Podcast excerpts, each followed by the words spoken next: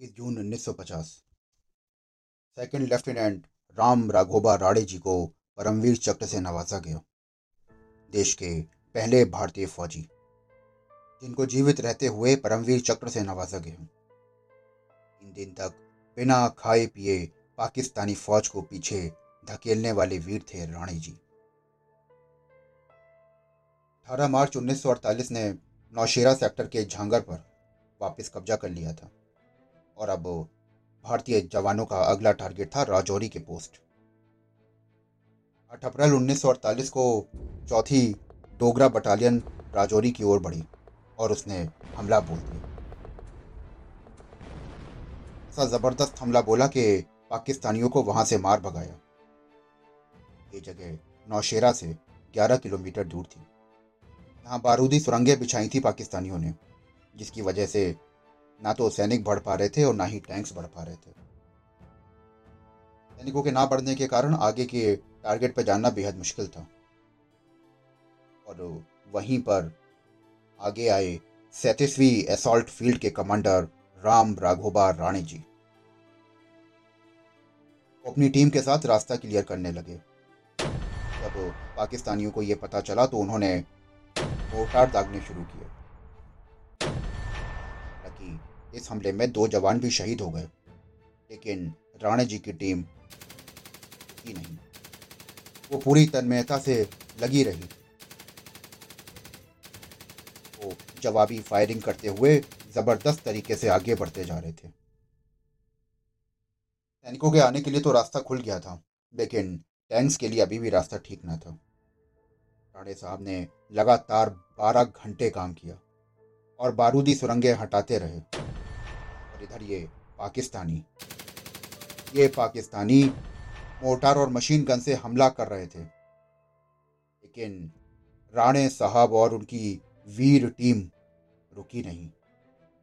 वे लोग उनका जवाब देते हुए आगे बढ़ते रहे। डोगरा रेजिमेंट के टैंक पाकिस्तानियों को करारा जवाब दे रहे थे। और इसी बीच राणे साहब ने टैंक से ब्लास्ट करके ब्लॉक को हटाया। अगले दिन 11 अप्रैल राणे जी और उनकी टीम ने 17 घंटे काम किया। आठ से 11 अप्रैल के बीच बनाए रास्ते की मदद से भारतीय सैनिक राजौरी में पहुँच गए और इस दौरान 500 से ज़्यादा पाकिस्तानी मारे गए। हज़ारों की संख्या में वो घायल हुए और भारत ने फिर जीत दर्ज की।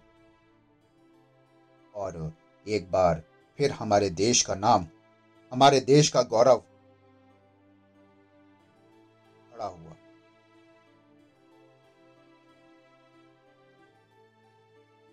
26 जून 1918 को। कर्नाटक राज्य में एक छोटे से गाँव कावेरी में रहने वाले राघोगा पी राणे जी के यहाँ जन्म लिया था। हमारे वीर राघोबा राणे जी ने।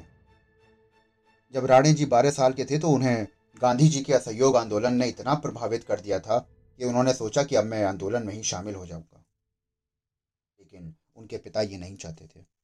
उनके पिता चाहते थे कि वो कुछ ऐसा करें जिससे उनका, उनके परिवार का नाम रोशन हो।